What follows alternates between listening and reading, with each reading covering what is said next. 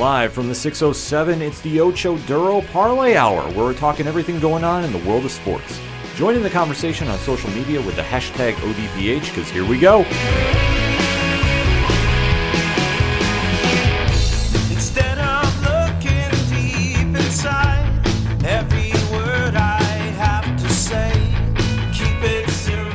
Welcome back for an all new edition of the ODPH podcast, better known as the Ocho Duro Parlay Hour. What is going on, everybody? Thank you so much for joining us this week. My name is Ken M. Joining me in studio, as always, you know him. He is the co host. His name is Padawan J. Hello, hello, hello. And conspicuous by his absence yet again, He's in mourning. he is your coach. He is my coach. He is the coach, Coach Duffy, who is still trying to get over Trae Young dismantling the Knicks and going on in the playoffs. And now we're stuck watching Brooklyn buzz right through Milwaukee. I'm not gonna lie, I didn't watch most of that game. I caught the highlights. That looked like a video game set on easy. I don't even want to talk about it, not because of my dislike for Brooklyn. That was seriously a video game. Uh huh. That was not even fun to watch. The fact that Milwaukee got blown out by 40. Damn. Yeah. I what else can you say? Brooklyn is looking amazing, and I'm just hoping whoever comes out of the West is going to run right through them because it's still New York forever, all day, every day. Just annex Brooklyn out of that statement. Yeah, just Brooklyn's anybody but Brooklyn, anybody but Brooklyn. But folks, we have more to talk about in the land of sports, but we definitely want to interact with you. So join in the conversation on our social media accounts. You can find all of that and so much more at odphpodcast.com. Join in on Facebook, on Twitter, on Instagram. Drop a five star review on Podchaser while you're there, and always remember to use hashtag ODPHPod. Kicking off this edition of the podcast, though, some breaking news that sent some ripples all through the National Football League. Yeah, so uh, we found out uh, where Julio Jones is going to be lending his services uh, this year, upcoming year, and it is with the Tennessee Titans. So, uh, in exchange for Julio Jones, the Tennessee Titans will send a 2022 second round draft pick and a 2023 fourth round draft pick to the Falcons. Uh, along with Julio Jones, the Falcons will send a 2023 sixth round pick to the Tennessee Titans. Of course, the deal is pending a physical. Pad, we did hint that this was a possibility that was going to happen. Yeah, I think Tennessee came out of this winning. Atlanta, I they're in rebuilding mode. They, just haven't admitted it yet. They haven't admitted it yet, but they're putting the pieces together. So It's like it's like you're in a relationship with with a, a significant other, uh, and and you're not really as good as you once were. You know, right when you first started dating, you're you're kind of unofficially broken up. Just nobody wants to say it yet. You know, that's kind of where the Falcons are. They- They're they're broken up with their team. They just don't want to say it yet. well, we've been saying it for years here now on the show that that Super Bowl hangover is still haunting them. You're welcome. Yeah, I know. Pat, Pat is relishing in that because obviously Greatest being the ever. the Patriots guy in the room. But this is just something that we have seen this team struggle to overcome for Yeah. whatever reason. With a phenomenal team on the field, mind you. Yeah, it's not like Atlanta fell off on talent. No, it, it, it ain't like they had a phenomenal year and then half the team jumped ship to go get paid. Yeah. Like you've seen in some instances. No, like the team mostly stayed intact. The team stayed intact for the most part, but you've seen Matt Ryan and company just not put it together on games, Yeah. and they have just really fallen off the elite list of teams in the NFL. And it's a weird thing to sit back and watch because when you look at this team on paper with Matt Ryan leading the helm and Julio Jones as the number one wide receiver on the squad, they should be competing in way more games than they have been. And for some reason, they just have never gotten over that mental stigma from the Super Bowl loss to New England. I'm sorry. We always say, who is Atlanta? What is Atlanta? But this is another scenario where they finally decided, okay, we have to shift everything now. We have to go into rebuild mode. Yeah. Which I'm sorry to say to Atlanta fans, but this is something that has been long overdue. It's just the wildest thing to see because even if you go back before they lost the Super Bowl to the Patriots, you know, they lost in the NFC Championship game back in 2012 where they had a 13 and 3 record, first place in the NFC South. 2013 they finished third place, record of 4 and 12, so worse. Uh, and then 2014 they finished third place again, record of 6 and 10, so eh, getting a little bit better. Uh, 2015, they finished second place with a record of eight and eight. Again, improving. Mm-hmm. Uh, 2016 uh, was, of course, the year they lost the Super Bowl, but they were 11 and five. So hey, real good improvement. Oh, I'd say. Uh, but then you then they kind of regressed back the other way. 2017 finished in third place with a record of 10 and six. 2018 uh, finished in second place with a record of seven and nine. Uh, repeated the same record in 2019, and then this past year in 2020 finished with a record of four and 12. Yeah. So to have that big of a drop off, they needed to switch up something. And obviously, they're a little bit of a changing in the guard in their position players. Yeah. Mike Davis has emerged as their number one running back. Calvin Ridley, who was the number two, Yeah. is now getting thrust into the number one role. Yep. Obviously, with Julio Jones not being there. Russell Gage is the number two now. Yep. Kyle Pitts, who they just drafted out of Florida, Yeah. is their tight end. So they do have the pieces in place to contend. But it's just a matter of can they put it together mentally on the field? And they have to be consistent about it. So obviously making this move, they're sending the waves that they are rebuilding. Yeah. And this is a smart thing for them to do. Obviously you're saying, well, losing Julio Jones is not smart, No, but they don't have a choice in this instance. they really don't. You know, when you when your player, your star receiver wants out, you you got to do it. You know, as much as it pains you and as much as it kills you to do it, you have to. Oh, they do. And this was in a situation where he was being extremely vocal about leaving. No. But he made it very well known if we're not going to contend, I want to go somewhere else. Yeah, because if you don't do it, then you run into a situation possibly. You know, if if like if minds think alike, uh, like with Aaron Rodgers in Green Bay. Mhm. Oh, it's facts. Because for him, he knows his value as an elite wide receiver. The window is coming close. I'm saying, is it going to slam shut tomorrow? No, absolutely No, not. no. But he knows, as well as the team knows, that there is a chance to win. You have a window of opportunity uh, with any team, and you have to win now, or otherwise it's rebuilt. For Atlanta, he knows that window is closed as of right now. So why not go to a winning team that has a chance to really make some noise? Oh yeah, and especially for Tennessee, you got to give them kudos because he's got he's uh, on a uh, three year deal. He's still got one. He's got a potential out uh, after this upcoming se- uh, season in 2022. Uh, but then if he doesn't opt out, they've got him for 2022 into 2023, and then he becomes a res- unrestricted free agent in 2024. So they've got him locked down, assuming he doesn't opt, assuming he doesn't opt out, which I can't imagine he will. You know, they've got him locked down for another three seasons. I can't imagine he would opt out because this is arguably the perfect place for him to land. Un- unless it doesn't work out and it just is like you know changing the, changing the paint, but it's still the same crap car. You know, unless he's really for some reason not happy, and I don't foresee that happening. You know, he won't opt out. For what they have built in Tennessee, he is a perfect fit. Oh God, yeah. He is just the only piece of that puzzle that was missing. Ryan Tannehill has had a career resurgence Yeah. going there. And the big X factor is he finally has a line to protect him and keep him upright. And some halfway decent receivers to throw to. oh, yeah. A.J. Brown is no slouch. And he is definitely going to be the one that's benefiting most from this deal. Oh Christ, yeah. because now he can definitely learn from Julio Jones and elevate his game to a level that he has not hit yet. And then you flip to Derrick Henry, who has also got to be the happiest guy in the room Oh God, yeah. because for however many defenders, defenses were loading in the box to stop him on the run, They now got to worry about Julio. you now got to worry about an all pro wide receiver. Mm-hmm. This is going to be giving defenses fits in that AFC South.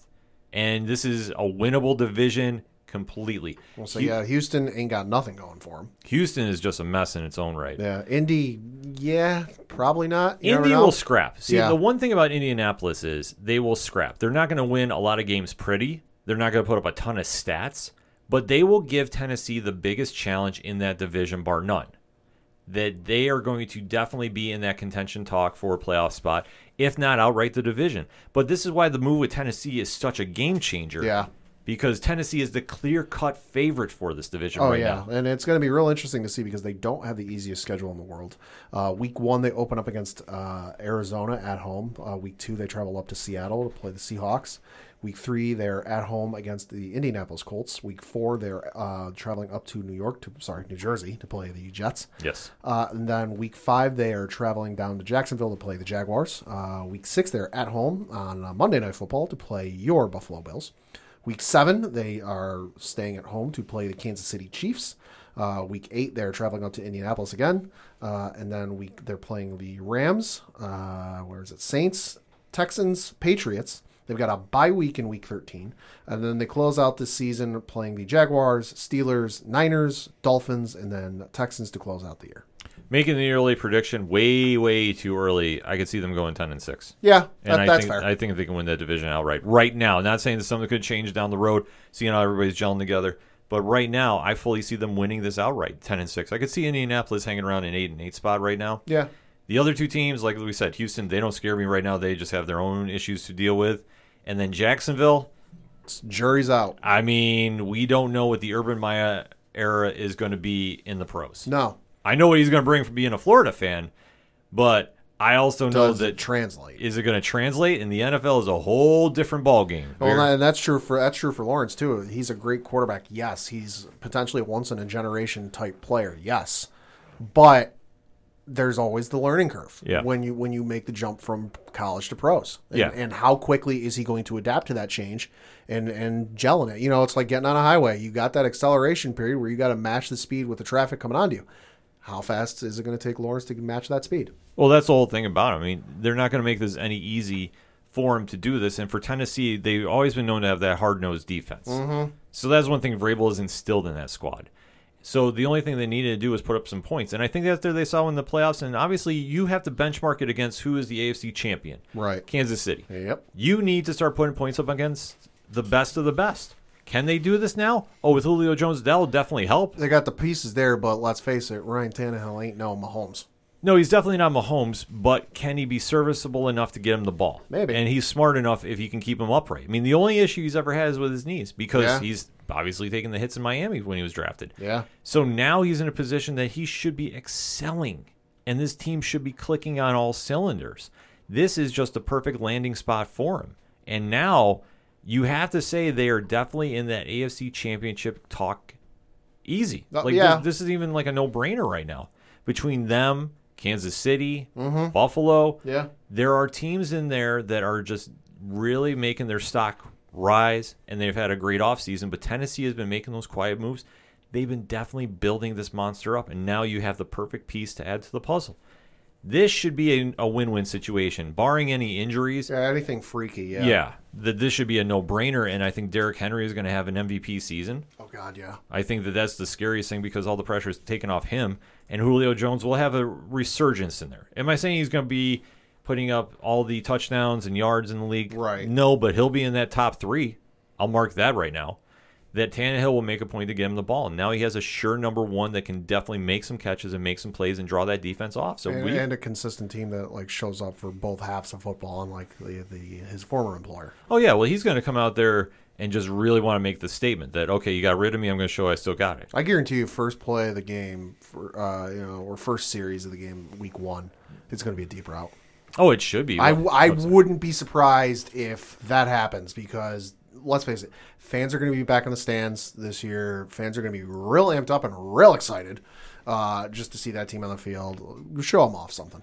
If they're anything like our good friend JT from the East Coast Avengers podcast, you know they're going to be fired up and ready to rock and roll. We'll say if, if if Vrabel's got an offensive coordinator that's anything like McDaniels, they'll have a trick play in there in their playbook. Oh, I think they definitely need to get that tempo set early. They're going to be wanting to make a lot of headlines fast, and they need to. For Yeah. Tennessee, Yeah.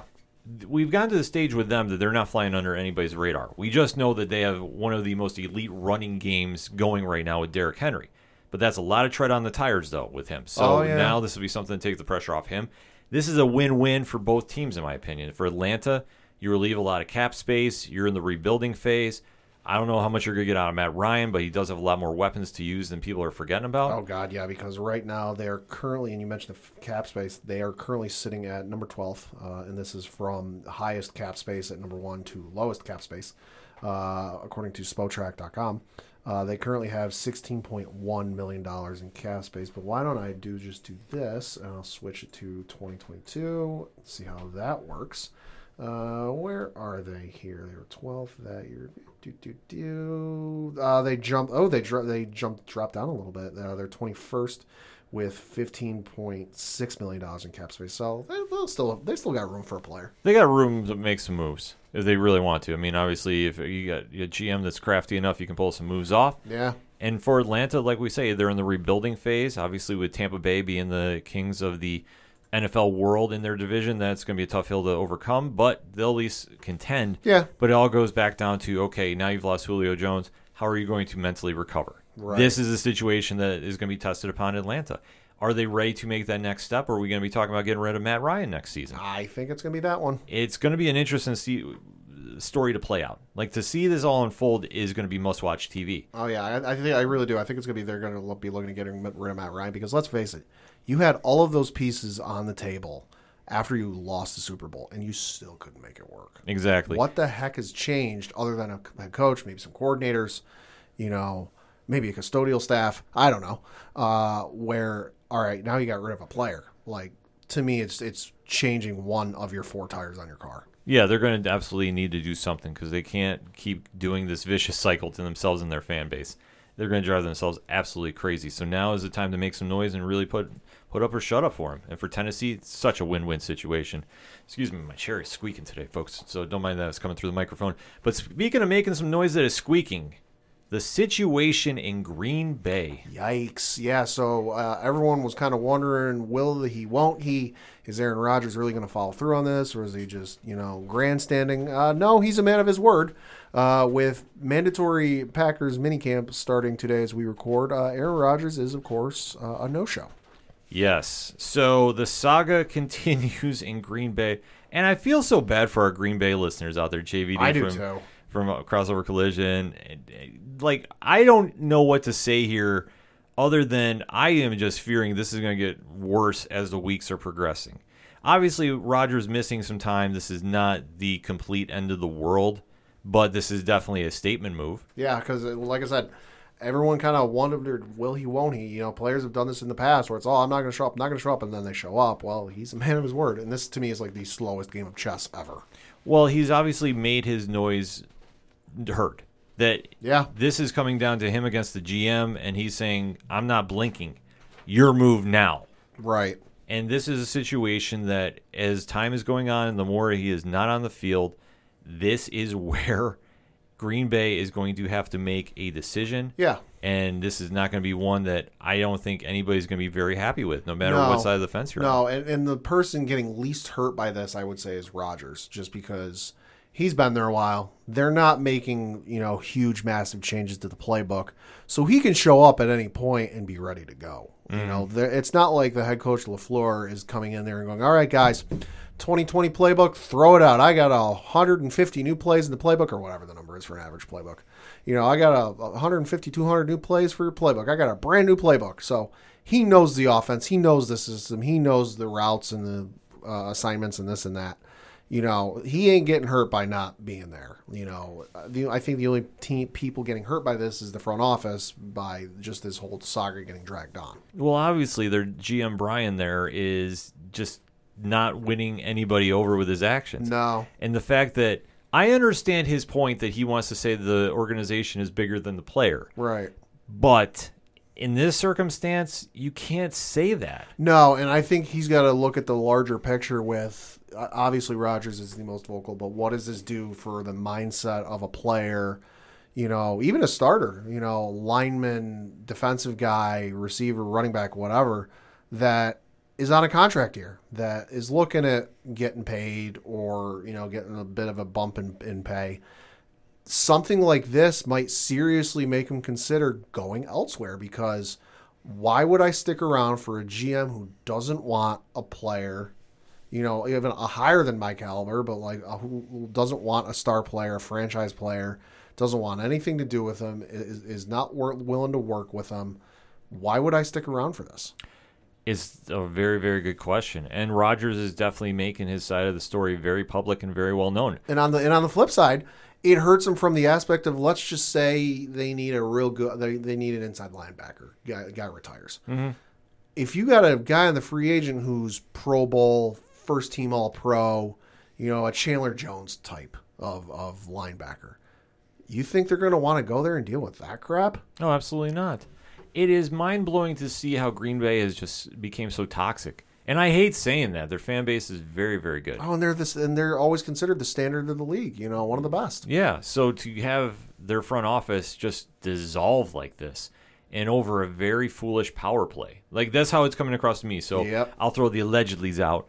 But this is how I am seeing this because my opinion about this is their GM Brian G is not handling the situation very well. That obviously Aaron Rodgers has been screaming, "Get me help! Get me help! Get me help!" It has not happened. They got a they got a top whatever draft pick it was a couple years ago. Not this past draft, but the one prior. Oh my God, we can get a great position player. Why don't we draft a quarterback? Yeah, the, you're already saying the writing's on the wall against Aaron Rodgers, who's still putting up MVP type numbers. Let's not forget, he's got a long memory. He's got a great memory. Obviously, he's an NFL player. He's been in the opposite position in this. Yeah, he knows exactly what's happening. And I understand that it's a business, but it's not to say that there was signs of Rodgers just falling off. No, God, no. And especially he's been able to do this with a less talented roster compared to other teams in the league. Facts. And just saying, this is not a shot against Green Bay, but let's put stats to stats. I ain't exactly dropped drafting Robert Tonyan, their starting tight end in fantasy. Yeah. This is a situation that they have made the best of the bad situation. Rodgers has done all he can. He makes good receivers great. Mm-hmm. That goes to show how he is. So the front office should be accommodating those requests. And it's not like he had been sitting saying, I'm going to hold out if you don't. But it's gotten to the point where it's so toxic between him and the GM Yeah. that perception is reality. One still has to go. Rodgers just said, I'm going all in, pushed the chips right to the center of the table and said, Oh, Your yeah. move. Yeah, and I mean, you want to look at an example of how just how much a bad front office or a toxic front office can affect your team. No disrespect. Look at the Knicks for a good. Oh, Portion, good por- absolutely. good portion of those years. I, I, hey, any Knicks fan will tell you that it lives and goes by Dolan, and how bad the years have been has been. There's one person at the top that makes the moves. Yep. That is, So when you got a bad front office and an inept front office, yeah, ain't nobody gonna want to go there. exactly. And players are seeing this and seeing how you're treating a star player, a Hall of Famer, and this is why would I go there? That's the question that everybody's asking. Yeah. So how is he supposed to get some help now? This is not going to end well. So Green Bay has got to make the decision. Pull the band-aid off already. Are you going to go all in with Rodgers or are you going all in with your GM? And I'm not saying somebody should get fired, but there has to be some resolution to this. And Yeah. unfortunately, the only resolution is one's going. It's it, either you move the GM into another position in the organization or you move Rodgers. I don't think they can say Jordan Love go right in there and you're good to go. The it's not. kid is not ready. Nah, it's gonna be Blake Bortles. Yeah, it's going to be Bortles start. Can you imagine that? At Lambeau Field, the reaction Blake Bortles is going to be your starting quarterback coming out the gate. Uh, well, mercifully, they don't open the season at home. They open it uh, down in New Orleans. Oh, jeez. But Christ Almighty! Oh, I just looked at their schedule. This could get real interesting. First home game, week two against Detroit, Monday Night Football. Oh, that would be bad. Oh, Laura, boy, I Prime wa- time game. Boy, I wonder if uh, the Monday Night Football crew is going to have anything to talk about. Oh, well, they will just be watching Rodgers and what his reaction is. And it don't get any better. Week three, at San Francisco, Sunday Night Football. You, well, yeah, because they uh, can't flex out that early. Too. week four, uh, 425 on CBS against Pittsburgh. You don't think half the country's going to see that game? Oh, they'll be all over it. But just to see how Green Bay needs to resolve this quickly, and they're not doing this, and Rodgers making the he's making a statement without making a word. And, and because of the way the schedule works, this ain't a situation where you, you can hear the chatter and the talk on the on the broadcast the first couple of weeks, but it's only broadcasted in let's face it, Wisconsin and the greater Wisconsin area, and then wherever the other team is from. This is going to be nationally televised games. You ain't you ain't. So this ain't a case of oh we don't have a nationally televised game for a couple of weeks. We can just let this play out and let whoever the st- ends up being the starting quarterback play out. And if he plays well, nobody will be talking about it. They'll be talking about how great they are. No, you ain't got that luxury. No, if they wind up moving Rodgers or sitting him, because I fear the GM is going to do that. Oh yeah, I fear that that is going to happen because I this is all a sense of ego right now, in my opinion. To see Rodgers sitting would be absolutely asinine. Oh, it's that's one of the worst moves that they would have ever made. Yeah, so you either have to accommodate him, and that's what they should be doing. Okay, if the problem is the GM, you have to just move him and move Just him slide into him into a different position yeah, until him- Rodgers is gone. Yeah, move him into a different spot that is workable for him, special consultant or something. You can come up with something to keep him there Yeah. And still make it So happen. Christ, the Yankees made a special position for I believe it was CC Sabathia to help Yeah. out, help out Brian Cashman. You can make stuff happen if you so choose. And that's what they need to do for this. There, your problem is solved. You need to move your GM out of the GM position. Have somebody come in there that Rodgers is at least cool with and can work with, and then you Yeah. go from there. Because you're not going to get anybody this season. You're stuck with the team you got. Sorry. Uh-huh. Just putting that out there. You're going to have to make it work if you're going to contend. And if you're going to waste a great year from Aaron Rodgers just to spite and prove your ego, that is the most asinine thing you can possibly do. Rodgers needs to get some help to him. You didn't get him enough in the drafts, so now you have to get somebody else that can do that for him. Otherwise, you got to move him. But I just can't see them doing this. The only way that this would actually, I don't want to say be acceptable, if Rodgers just says, you know what, I retire, and just goes Andrew Luck. Yeah.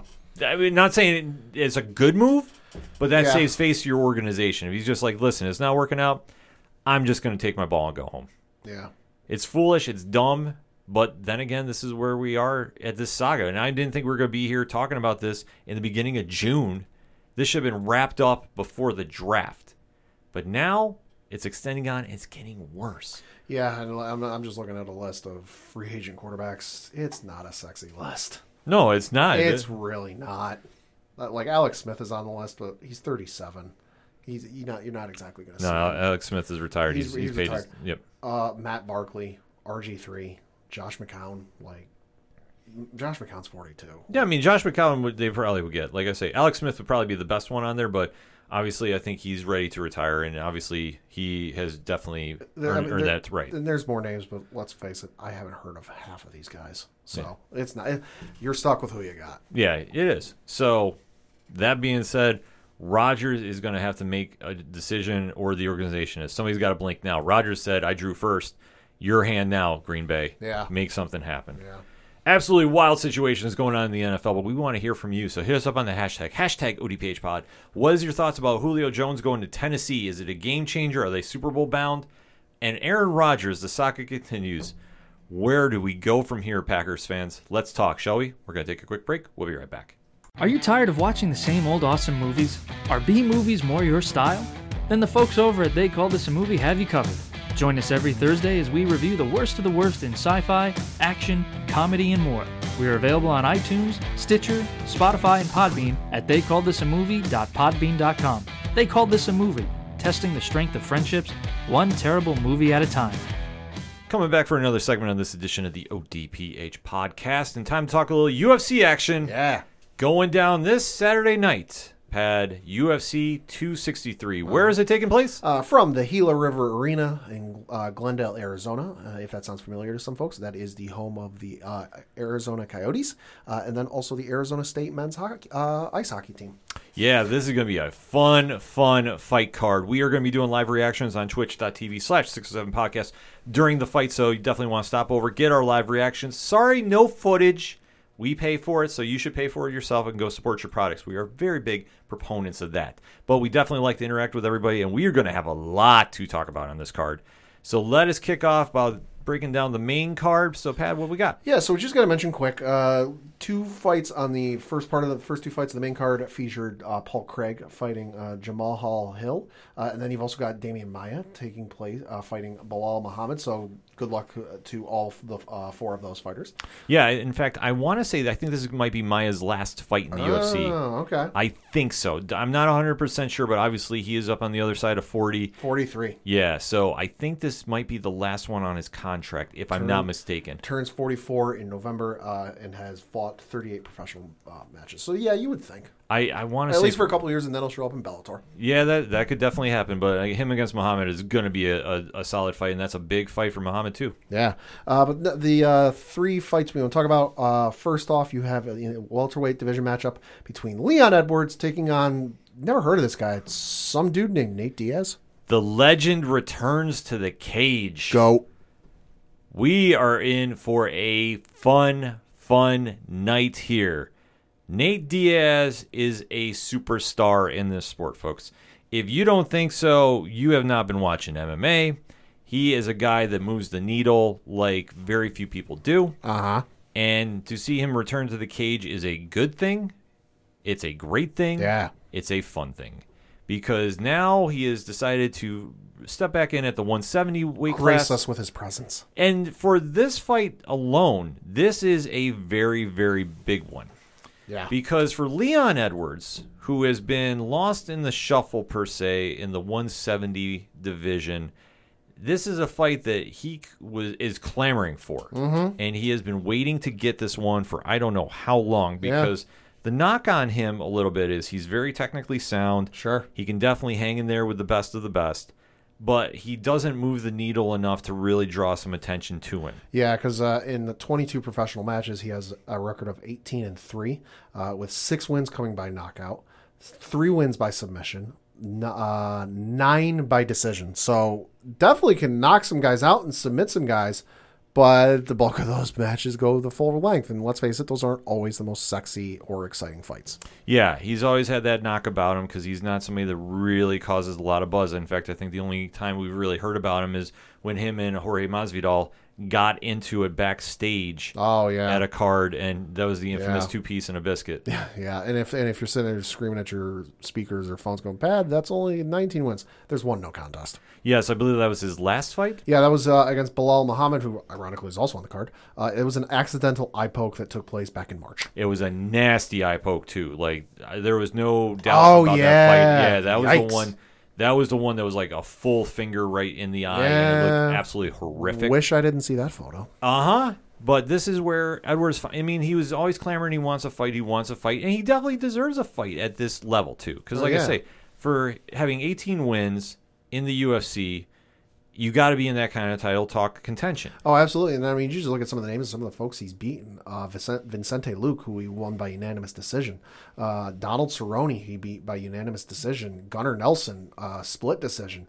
Uh, Rafael Dos Anjos, unanimous decision. Like, yo, those are some names. Yeah, he's fought some names, but he, to get in that upper five fighters in that division, you got to do something to stand out. And unfortunately, he doesn't. He fights technically sound, and that shouldn't be a knock against him. But let's face it, we here as fans always complain about the lay and pray style, Uh huh. the boring fighters. It wins you the fight, but it don't exactly make you memorable. No, it doesn't. And especially when you're in a business to sell fights, Yeah. you have to have a certain it factor to be at the top of the card and really draw. So you want to flip the coin to Nate Diaz. Oh, Lord. And this guy has been doing it ever since he's debuted on The Ultimate Fighter. Yeah, I'll say his. So Nate Diaz has a record of 32 professional matches with a record of 20 and 12. His very first fight uh, taking place in October 21st of 2004 uh, at WEC, uh, and then some of his more recent fights, he lost his last fight via doctor stoppage against uh, Jorge Masvidal. That was back in November of 2019. Beat Anthony Showtime Pettis uh, by unanimous decision in August of 2019. Lost to Conor McGregor by majority decision in August of 2016, but then beat Conor McGregor by submission in uh, March of 2016. So kind of a, a back and forth. It's back and forth, but the one thing that you know when you see a Diaz signed to a contract, whether it's him gonna or money. or Nick, it's gonna be money, and you know they're gonna Water bottle go might in get thrown. Yeah, you know they're going to go in there and they're going to scrap. That is the one thing that you could put money on. There will not be a boring fight from one of those fighters, either Nick or Nate. Was it him or his brother that swore on a live Fox broadcast? I can't Uh, remember. No, it was Nate. That was Nate. Oh yeah. So for those who don't remember, look up the video. You can find the video.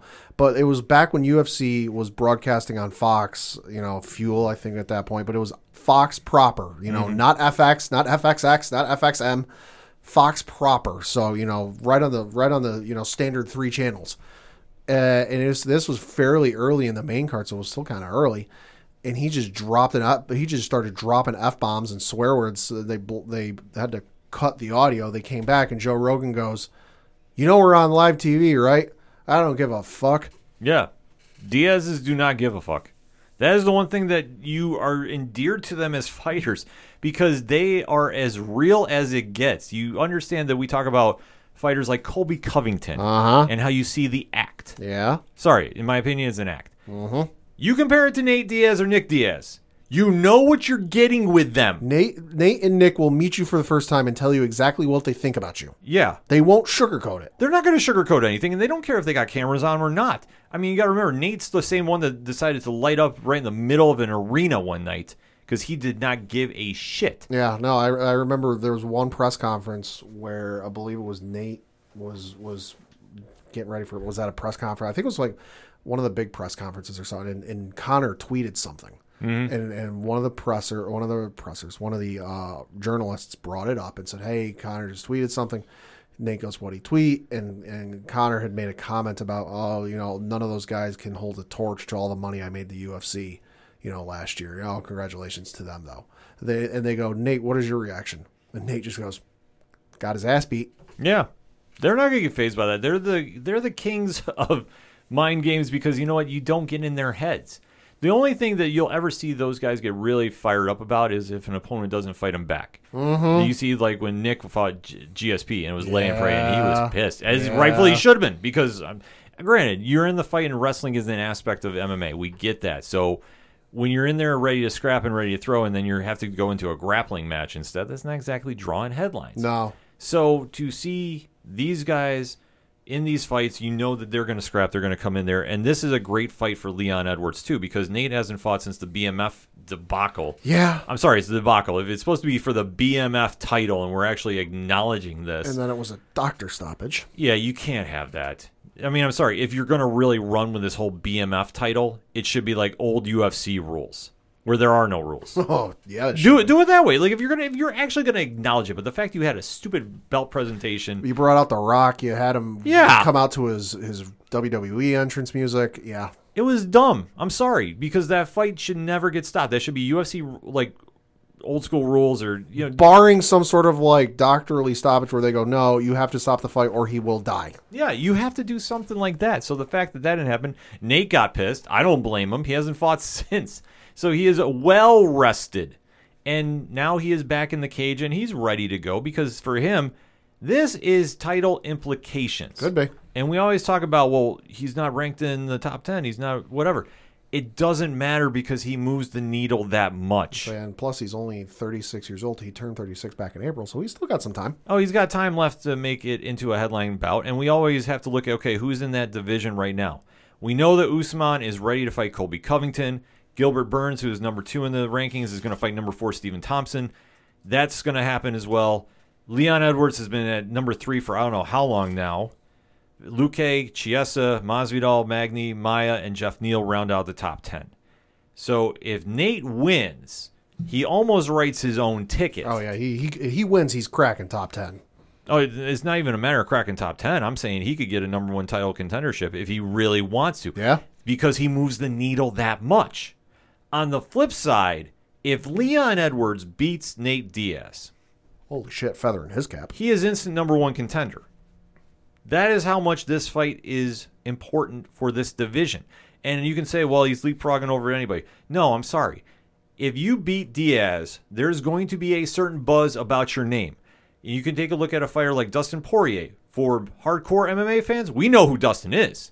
But for mainstream fans, he's the guy that beat Conor McGregor. Right, and you got to look at also too. Leon Edwards is currently on a one, two. Well, he was not counting the no contest. He was on a one, two, three, four, five, six, seven, eight fight win streak, Yeah. dating all the way back to uh, May eighth of twenty sixteen. But the sad thing is, you're only remembered as for your last fight. True. So for Edwards, if he says my last fight is I beat Nate Diaz, you have to think he is in that number one t- contendership, if not fighting for the number one contendership. It is a lock for him to be bumped up the card, and they, there's no denying him. This is like Aljamain Sterling. You can only deny somebody so long before they get enough wins that you have to give them a title shot. So, Pat, that being said, Diaz, Edwards, who you got? War Stockton all day, baby. Yeah, this one, No, I no disrespect to Leon Edwards, but No. a well rested Nate Diaz. Yo, a motivated Nate Diaz is going to pressure him, and I think for somebody that is as technically sound as it is, this is going to be a great striking match. This is going to be a three rounder. This is going to go to decision. Yeah. But this is not going to be a boring fight. No, and let's face it, for as good as Leon Edwards is, and for some of the names I mentioned at the start of the talking about the fight as he's beaten, he has never fought anyone like a Diaz. Yeah. Because let's not forget when his brother Nick went up against the one of the greatest of all time, Anderson Silva, he laid down in the octagon. Oh yeah, well you know they're going to pressure this one. The the He Leon has not fought anyone like a Diaz. Oh, I agree. And that's why I think he's going to struggle at this. I think he could earn a split out of this. I think if he's really lucky, but I do like Nate Diaz in this one. Oh yeah, I do too. I like him by unanimous decision, but I think I wouldn't doubt it going a split either way.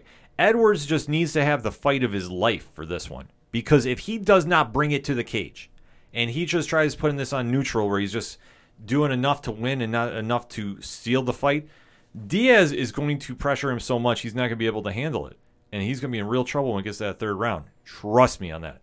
So definitely taking Diaz for it by unanimous decision. So I'm also looking up because I'm uh, assuming they're able to have fans in attendance there, which I'm not sure, but if they are, uh, uh, Stockton, California, which is where Diaz is from, to Glendale, Arizona, is a mere uh, 705, uh, depending on the route you take, 705 or 725 miles. So it's about a 10 and a half, 11 hour drive.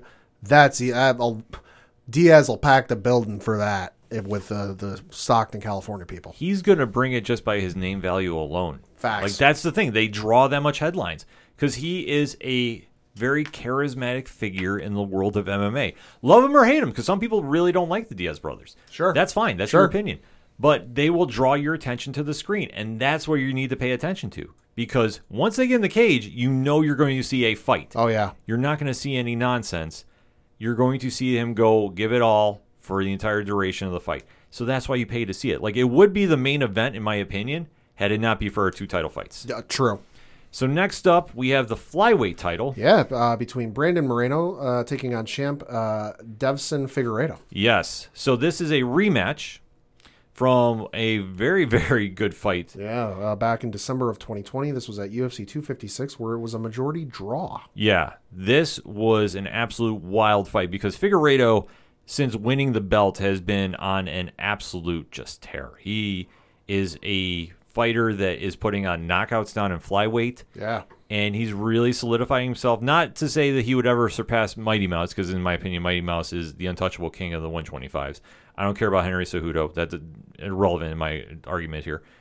This is something for Figueiredo that he was really challenged because Moreno came out and surprised a lot of people. well, yeah, and, and Figueiredo also had to prove some folks because he had the opportunity uh, to win the belt, the vacant flyweight championship belt, back in February of 2020, but Figueiredo missed weight and he was ineligible to win the belt. So all of a sudden, it's like, all right, you can go because he beat his opponent that night. He Uh, beat Benavides. he beat Benavides, but it's like, all right, hey, you can do it. You just got to make weight. And Yeah. the very next fight, he did that. oh yeah, because it was the rematch there, and he absolutely annihilated Benavides. Uh, was a win in four minutes and 48 seconds of the first round with a rear naked choke. yeah, he absolutely ran through him like a buzzsaw.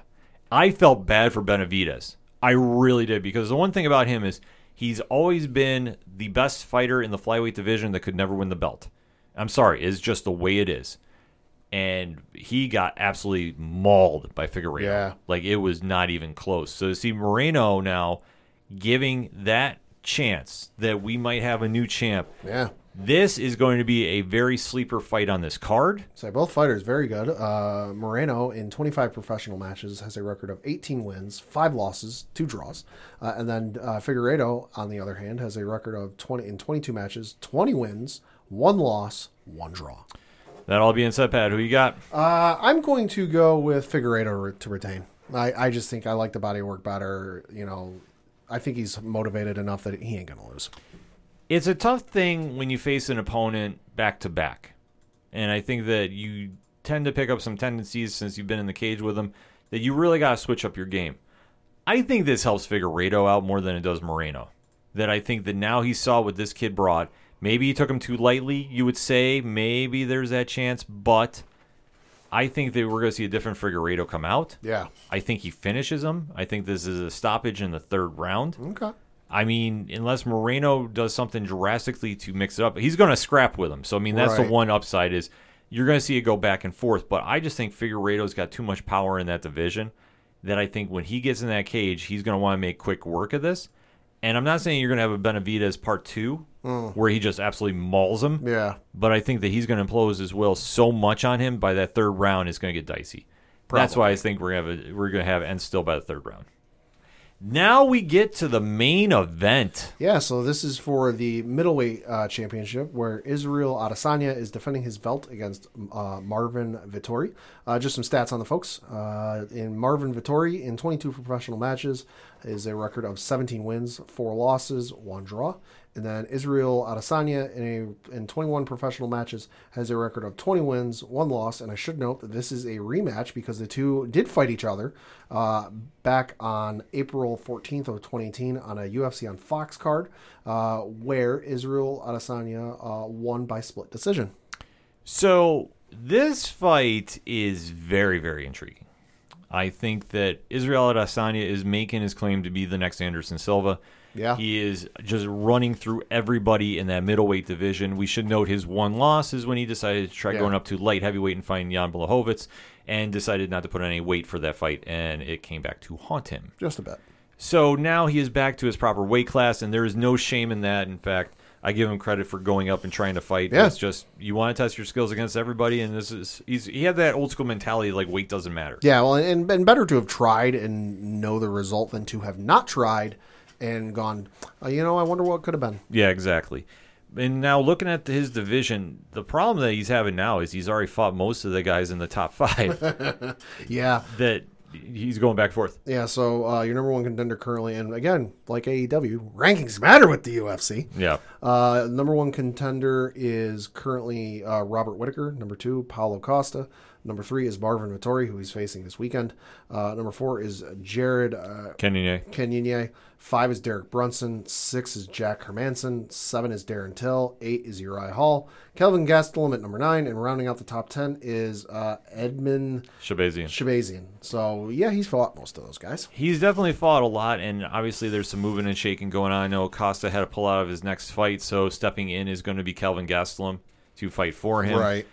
But this is where the division kind of gets a little, I don't want to say murky, but this is where we just don't see the direction it's going to go in. Right. Because here's the thing: with you have a champion that's so dominant as Adesanya, Mm-hmm. and if he comes in there and is he's motivated for this fight too. If you've not been following the pre-fight talk between both fighters, there is a lot of bad blood. Oh, sure. That this is not going to be something that you're going to exactly say there'll be a lot of um, pleasantries. I'll say they're not exactly going to tap gloves at the start of every round. No, they're definitely not. Adesanya, I feel, is going to come out the same way he did against Paulo Costa, which I will admit I was wrong about that one because I thought uh, Costa would give him a better fight, and Costa got absolutely destroyed. Well, he got knocked out at three minutes and 59 seconds of the second round. yes, and he exposed Costa. Yeah. This fight, Vettori's been working his way back up the ranks. He's going to be game for this. There's no question he's not going to be ready for this fight. He is. Yeah, and he's currently on a five fight win streak, defeating the likes of uh, Caesar uh, Ferreira, Andrew Sanchez, Carl Robertson, uh, Jack Hermansson, and Kevin Holland. Yes. So he has definitely earned this fight, and there's no question about it to do the rematch either. But this is where I think Adesanya is going to step it up. Yeah, especially with you look at his last fight, which shouldn't be a knock against him because he stepped up a weight Yeah. weight class, didn't really put on any weight. You know, shouldn't be a knock against him, but I think he's he's motivated by it to say, hey, listen, despite the loss, I'm still the baddest dude in this division, if not the entire UFC. Facts. I fully agree with you on that stat. You can't hold that fight against him moving up to 205 and trying to fight for that belt. Had he won, whole different ballgame. Yeah. But the fact that he took a very big risk, in my opinion, going up there and not putting any weight on against Jan Blachowicz, who cuts down to get the 205, Yep. you're in trouble.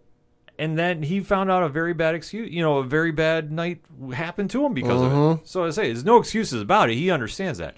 So now he's back at his natural weight class and he's ready to be the most dominant champion there this since we've seen Anderson Silva.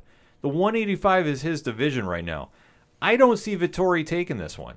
I really, No. I really don't. No. I think if anything, It'll it'll be a scrap and it'll be a fight. I don't think it'll be you know as one sided as it was against Costa. You know, but I think, like I said, I think uh, Adesanya is motivated as all hell to sh- to prove everybody wrong about that last loss. Yeah. The only thing is, I think it is going to be one sided. It's nothing against Vettori, but I think that Adesanya is going to come in there so fired up and so Right. motivated. Right. I'm not doubting we see Acosta part two. I really am not. All right. I just think that he's going to have that much chip on his shoulder, anger, that he's going to take it all out on Vittoria, and Vittoria is just getting fired up. Yeah. But that's how you sell this fight. See, they get it. They understand we're in the position that you, the consumer, the fan of the UFC, want to go check this fight out. And this is a great fight to have as the main event. Not only do you have two other co-main events, because I'm sorry, Diaz Edwards is a co-main event, Yep. But now you have two title fights going down on this one. They're all going to be exciting fights. So, like I say, for what you're going to get for going in on a pay-per-view about this is definitely going to be worth the time. But we gave you our picks. We know we're going to be live reacting to them on twitch.tv slash 67 podcast this weekend, starting, I believe, at 8 p.m. for the prelims. We're going to be going in about this card, but definitely hit us up on that hashtag, hashtag ODPH pod. What is your picks? Are you going with us without Asanya? Are you going with us about Figueiredo? And are you going with us about Diaz? Are you taking the underdogs? Let's have that discussion, Shelby. UFC 263. Let's talk. We're going to take a quick break. We'll be right back. Ah, yeah, Brian Wayne here, your host of the Cheers to Comics podcast, the podcast dedicated to delivering the most current content in the world of comic books. So, whether you're looking for the most spectacular interviews of the creators that make the things that we love, or you're looking to maybe line your pockets with some speculation, this is the podcast for you. So, tune in on Mondays and Fridays, and you are guaranteed to never miss a beat the pulse of this amazing, amazing comic book industry. Cheers.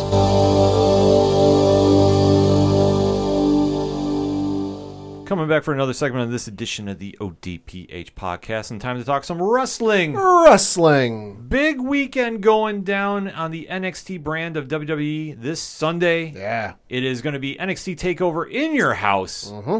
Love this pay per view. I hope it's a lot better than it was last year, but the set is always incredible. Throwing it back to the 90s Yeah. pay per views of the WWE. So they have a stack card going down this Sunday, 8 p.m. Eastern Standard Time on the Peacock Network or wherever you are watching your WWE pay per views from. So, Pad, let us break down the card and give our picks. Yeah, so uh, these are the matches announced. Uh, card subject to change. Add some matches, maybe subtract some matches. Who knows? Uh, but first off, we have a matchup between Xia Li and Mercedes Martinez. So this is kind of an interesting feud they've been doing. I know they've been doing this whole turning of Xia Li's character. Darker pos- persona. Yeah, that I'm not exactly sure where they're going with it, but her against Mercedes uh, Mercedes Martinez is a fantastic match to kick off Oh, the card. It, it's a it's a matchup and a, and a feud that's kind of been flying under the radar with everything going on in NXT, which isn't a bad thing. But I mean, you look at between uh, the other matches we're going to mention on here, and then everything else is going on. It's been really flying under the radar. Oh yeah, absolutely. So this one, definitely excited to see. I'm taking Xia Li in this one. I am too. And then I'm just curious what happens with Martinez after this, but she is still in that upper echelon of the NXT women's division, so I don't think this is going to hurt her to take a loss on this one at No, all. uh, no, absolutely not. All right, next up. Uh, you have a matchup between LA Knight and Cameron Grimes, and one would presume, based on the last couple of weeks with NXT programming, that Ted DiBiase is going to be there. Cameron Grimes, the best character on WWE programming right now, bar none. I did not expect him to grow on me as much as he has. Oh my God, man, he is so so good. If you have not been following, they changed his gimmick to where he won all his money on what GameStop and Bitcoin. He, and- yeah, he he kind of got into the whole cryptocurrency thing. So first it was you know when the Game Stops and AMC stocks went through the mo- through the roof and to the moon. You know he got in on that and he made a bunch of money off that. And now it's Bitcoin. So he, he's all of a sudden got a lot of money, and there's another guy who used to have a lot of money and still has a lot of money that decided to go, not so fast, my friend. Yeah, no, he has definitely elevated his game, and now he is a bona fide superstar in this roster. I'm sorry, find somebody that's just as entertaining as him right now in WWE. It's hard to find. You can't. I'm sorry. He is absolutely must watch programming. And then to see him up against LA Knight, who I I'm sorry, he's still Eli Drake to me. Yeah. And it's great to see him finally start taking off. And if you're not familiar with him, get familiar so quick. He can do it all. He can talk. He can go in the ring. He is absolutely a, f- a five star athlete in his own right. To see these two having a feud together, sign me up. Uh huh. I'm here for it. And to see Ted DiBiase come back, obviously he's been doing the little vignettes. Give me the laugh every day. Yeah, that now there's going to be a big announcement going down, and obviously, Pat, you got a little speculation on that. Yeah, so I'm I'm been reading some rumors online, and they're just that rumors. So who's to say if they'll actually happen or not? But I've I've been hearing some rumors that the WWE might bring back the Million Dollar Man belt. That would be uh, epic. And and I think just to kind of further the story and continue the feud between uh, LA Knight, Eli Drake, and Cameron Grimes, plus with DiBiase there, have have LA Knight win and give him the Million Dollar Man belt, you know, and kind of give him the Million Dollar Man moniker. It would be interesting to see what they do because I'm not a huge fan of the name LA Knight, but I am. a It- huge, it is I- weird. Yeah, but I'm a, I'm a huge fan of him. I like and understand he wants to try doing like the Hollywood gimmick, and that's Yeah, yeah. and I think it fits him because he is somebody that can pull it off. That he just carries himself that way. That he obviously can cut amazing promos. Like he'll just go in on the mic, and there's very few people that can come near him. And to see him now in this feud with Grimes, and I hope this continues. Like I Oh, hope this is yeah. not one and done because this is just a perfect mid card feud for both these guys. Absolutely. And then whatever Ted DiBiase is going to do because they've been doing the most hysterical vignettes. Oh my God. Where Grimes is trying to buy something and DiBiase just keeps outbidding him, and he Yeah. keeps, and now they've DiBiase! Ted DiBiase, that damn Ted DiBiase. It's so good. Yeah. So this one, honestly, I'm not sure which way they're going to go because if it is for the million dollar belt, I would love to see Cameron Grimes walk out with it Yeah. because it'd be hysterical. Like I could only imagine the stuff they would do with it. Yeah. But I could also see it going to LA Knight because ever since he's been there, he's really got to get thrust into something. So this would be another way to really get his journey in NXT going. I think it's a perfect fit for him to start Yeah. going. So we'll have to wait and see about this. But if I got to make an official prediction, I got to go with Cameron Grimes. Uh, I'm gonna go with LA Knight. Okay. I'm gonna go with LA Knight uh, just to continue that feud and, and keep, have DiBiase around some more. Yeah, this could be possibly match of the night too. Just gonna Yeah. I'm putting that Yeah. out there. Uh, next up, you have the matchup for the NXT Women's Championship between Raquel Gonzalez defending her belt against Ember Moon. So this one a little bit interesting. Uh, I know they've been doing a little back and forth because Raquel, Raquel and Dakota Kai have been going after Shotzi Blackheart and Yep. Ember Moon when they were tag team champions. Yep. And they really have built this feud up very nicely. Raquel Gonzalez is still growing in her role as champion. I think this is going to be a very solid match. Mm-hmm. Yeah. I think that this one is still going to be Gonzalez for the win. Yep. That I think that Moon is going to put her over and make her look like a million bucks. Yeah. This will be a fun match. I'm excited about it. Yeah. But at the end of the day, I still think we have end still. You know, Ember's been doing real good works ever since she returned to NXT. You know, I don't want to say she lost a step, but she definitely got lost in the shuffle on the main roster. And I really feel once she came back to NXT and, and did some reworking and some adjustments, she's definitely reinvented herself a little oh, bit. Oh, yeah. And she's made herself a thousand times more impressive and, and must watch TV because I'll be honest, she impressed me when she made her main roster debut. And there was a there was a little bit of time where I was like, yeah, hey, Ember Moon, you know, I gotta watch that match. But then it kind of fizzled out and it faded out. I'm like, yeah, all right, I can you know hit the bathroom, I can go grab a grab something to drink, you know, when she's on there. But ever since she's come back and, and done the reinvention and teamed up with Shotzi, must see TV. Yeah, it's just the one thing about NXT that when you see wrestlers get called up from the that roster and go to the main roster, sometimes they just don't transition well over for whatever Yeah, reason. yeah, And then when they come back to NXT, they have a chance to really reinvent themselves and really get that re-energizing that they need. yeah. Ember Moon's been a perfect example of that, and I think she's looked absolutely awesome since coming back from that really bad injury. Yeah, oh yeah. So now to see her back in a title match, I think is great, and they can continue this feud if they want. A lot of different ways they can go with it. Sure. So I'm excited about this one, though. Uh, and then next up is your main event of the evening for the NXT Championship. You have uh, Karrion Kross taking on Adam Cole, Pete Dunne, Kyle O'Reilly, and Johnny Gargano in a fatal five way match.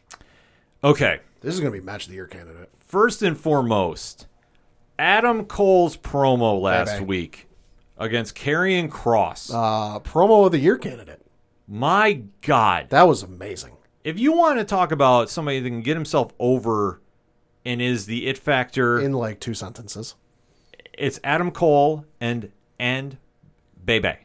That's it. That's all you need because he just put on a clinic Oh within God. five minutes. Uh huh. And he hasn't been on TV for a while, but obviously, Taking time off to heal and recoup. I yeah, because he has been carrying that this company on his back, NXT. Oh, yeah. For the longest time. So he's got the longest uh, reign for an NXT champion, if I'm not mistaken. and he's done everything he can in this And, roster. and, and you go back and look at some of those matches. Christ, oh goddamn mighty. Yeah, Gargano, Ciampa, you name it. War games. He's yeah, he's done it all.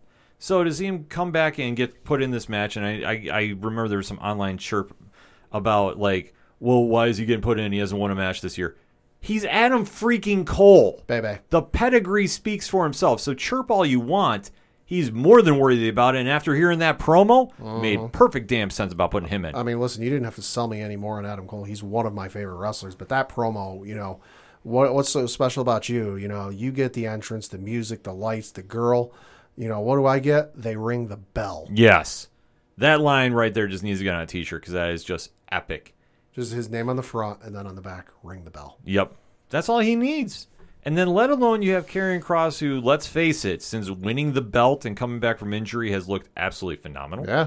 He is a bona fide superstar. If anybody wasn't sold on him before, I don't know what you're watching because he is absolutely ready to go to the main roster. Mm-hmm. And then Gargano, you know that he is always solid whenever you put him in. Same thing with O'Reilly. Yeah. Pete Dunne is always doing epic work. This is going to be an absolute crazy match. This, is- this, like I said, this is potential match of the year. I'm kind of sad it's not involving a ladder, but it's okay. Oh, we listen. We can only go so nuts. Yeah, I was gonna say we can only do so much, but now the question I mean, becomes: think about it though, it's a fatal five way. They could get away with bringing out some ladders. I'm just saying, if they just put this on a ladder, I think it would just make it like nobody else would come near him. Nobody. But either way, it now boils down to the question: Kross is your champion. Mm-hmm. If he retains, he's now defeated your four top guys on your roster, Yep. and then a fifth is Finn Balor. Yep. Where does he go from here? Hey, I don't know. You have to bring in somebody else to challenge him. There, there, and that's the thing is, as good as NXT is, I don't think there's anybody near enough yet to really face him, unless it's Walter or even uh, Bobby Fish. Bobby Fish would be pushing it this soon. I if he worked himself into that picture, I could see it happen. Yeah. But he's still coming back from that injury. I don't think it's him. Like I, the only thing I can really see though is you know Kross wins, comes back out on NXT on on uh, Wednesday night or Tuesday night, whenever it whenever it's on, and says I'm the most dominant champion WWE's ever seen. You know nobody's as dominant as I am. Nobody's as this, that, and the other as I am. And then you just hear Imperium's music hit. And Yeah. Walter comes out.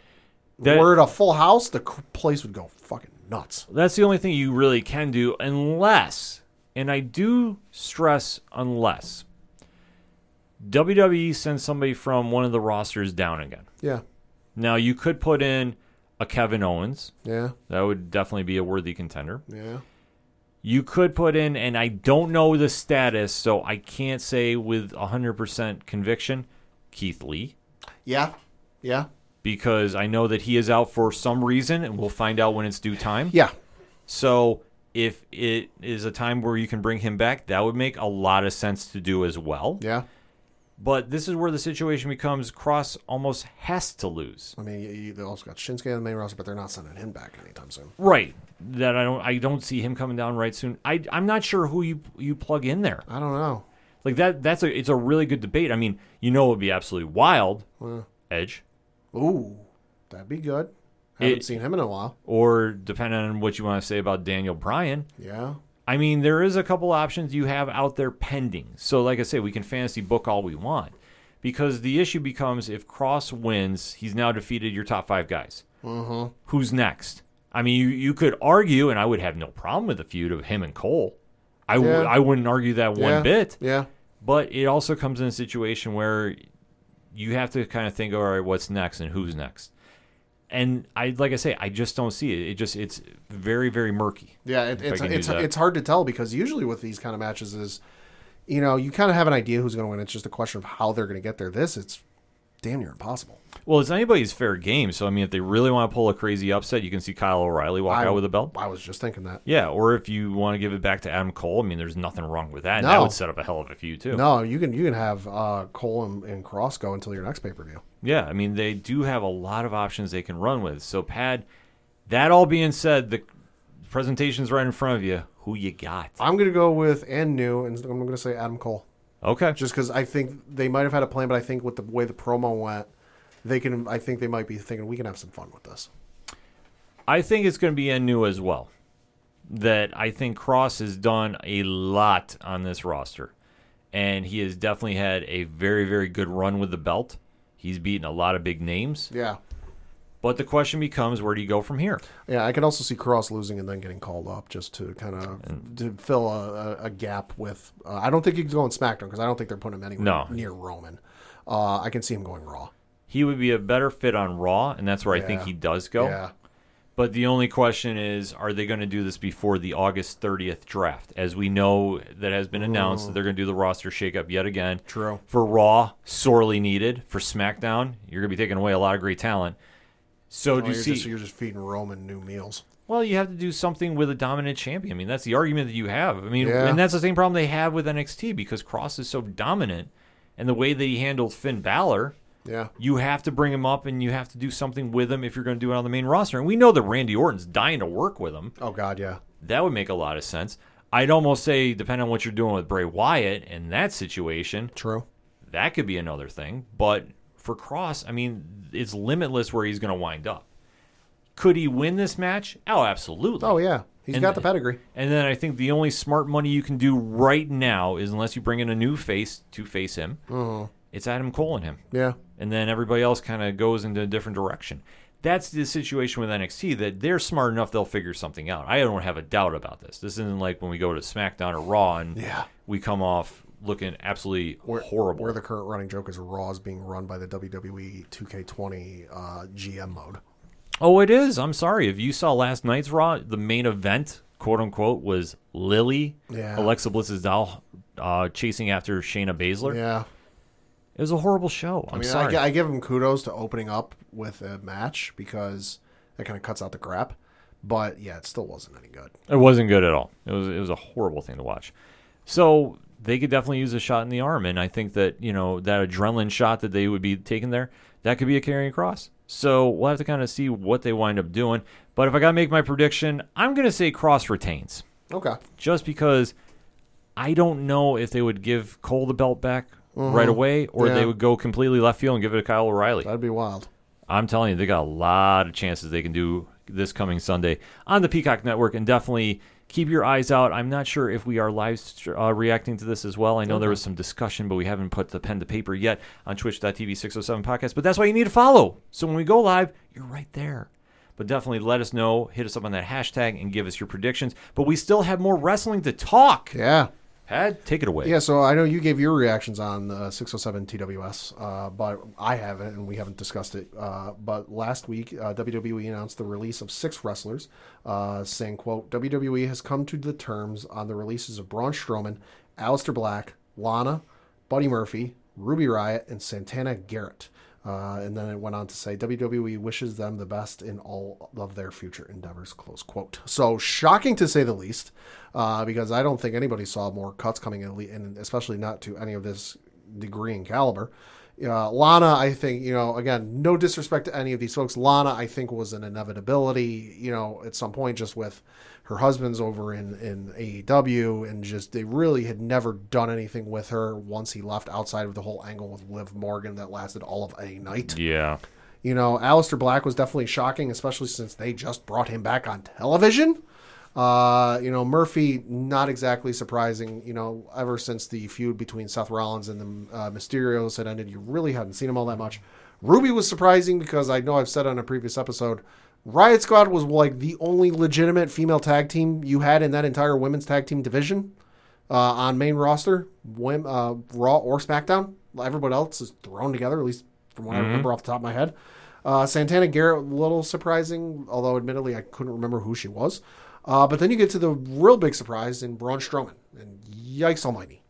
Well, I think that the more I'm sitting back watching this, WWE is just tightening up the roster before they go back out on the road. Mm-hmm. And I think that now there's going to be a little change in the stat quo when they go back in front of live crowds. Yeah.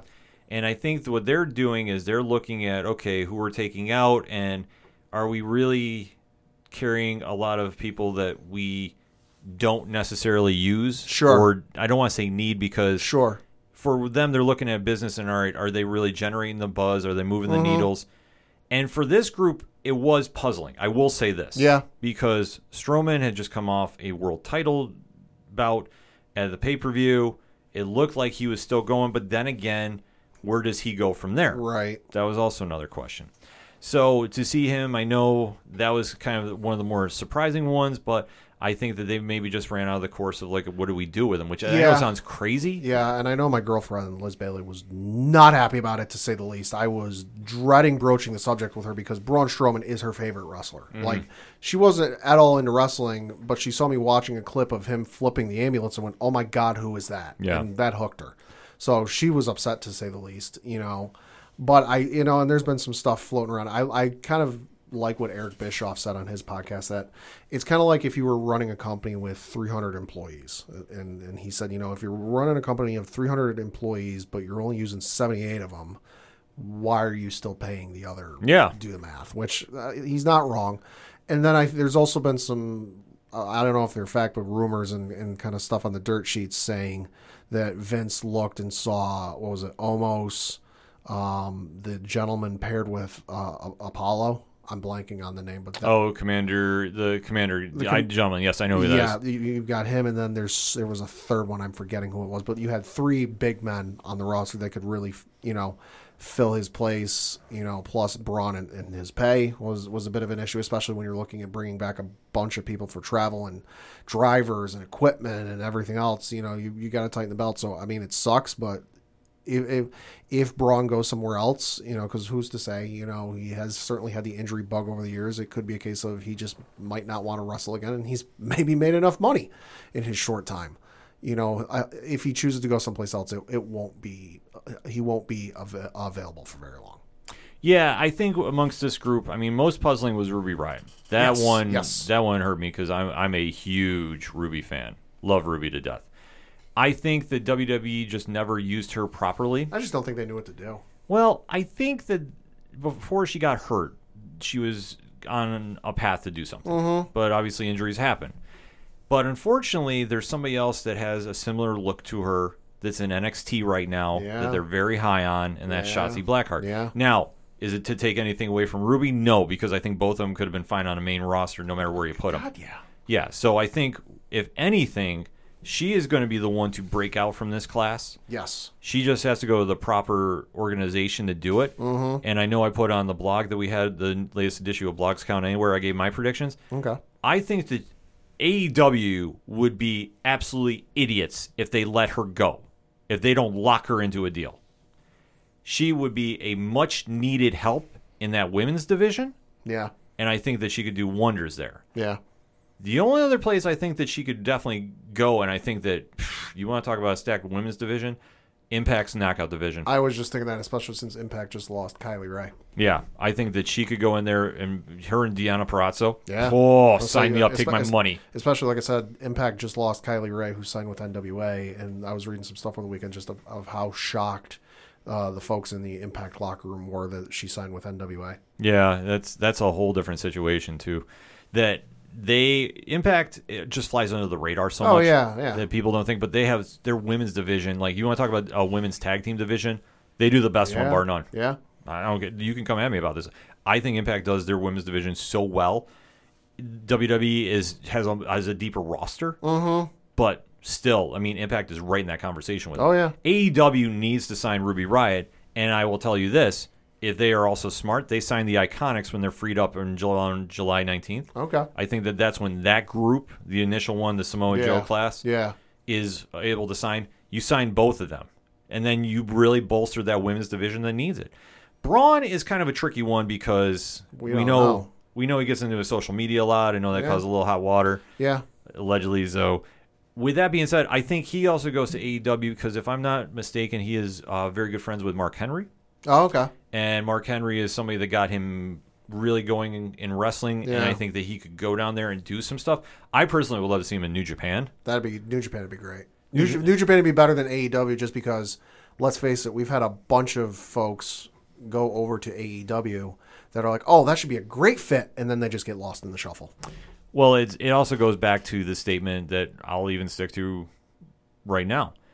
AEW needs a figurehead that is overseeing everything. They uh-huh. need a Vince McMahon like person, and it's Yeah. not Tony Khan. Yeah.